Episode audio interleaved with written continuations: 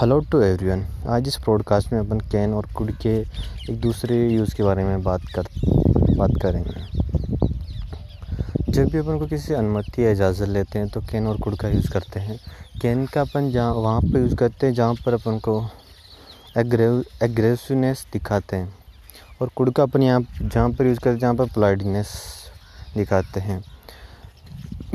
Can और could का use करने के लिए अपन को सिम इस सेंटेंस में अपन को कैन आई प्लीज़ या कुड आई प्लीज़ और का यूज़ करते हैं। एग्ज़ाम्पल के एग्ज़ाम्पल के लिए, क्या मैं क्या मैं आपसे एक बात पूछ सकता हूँ?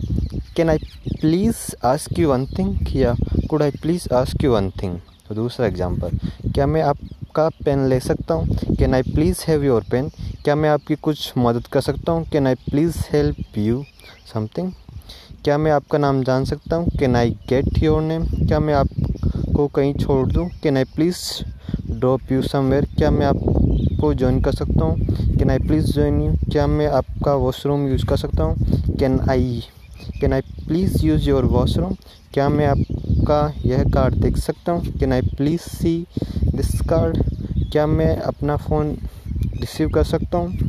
Can I please receive my phone call क्या मैं आपकी एक, क्या मैं आपको एक चीज़ दिखा सकता हूँ?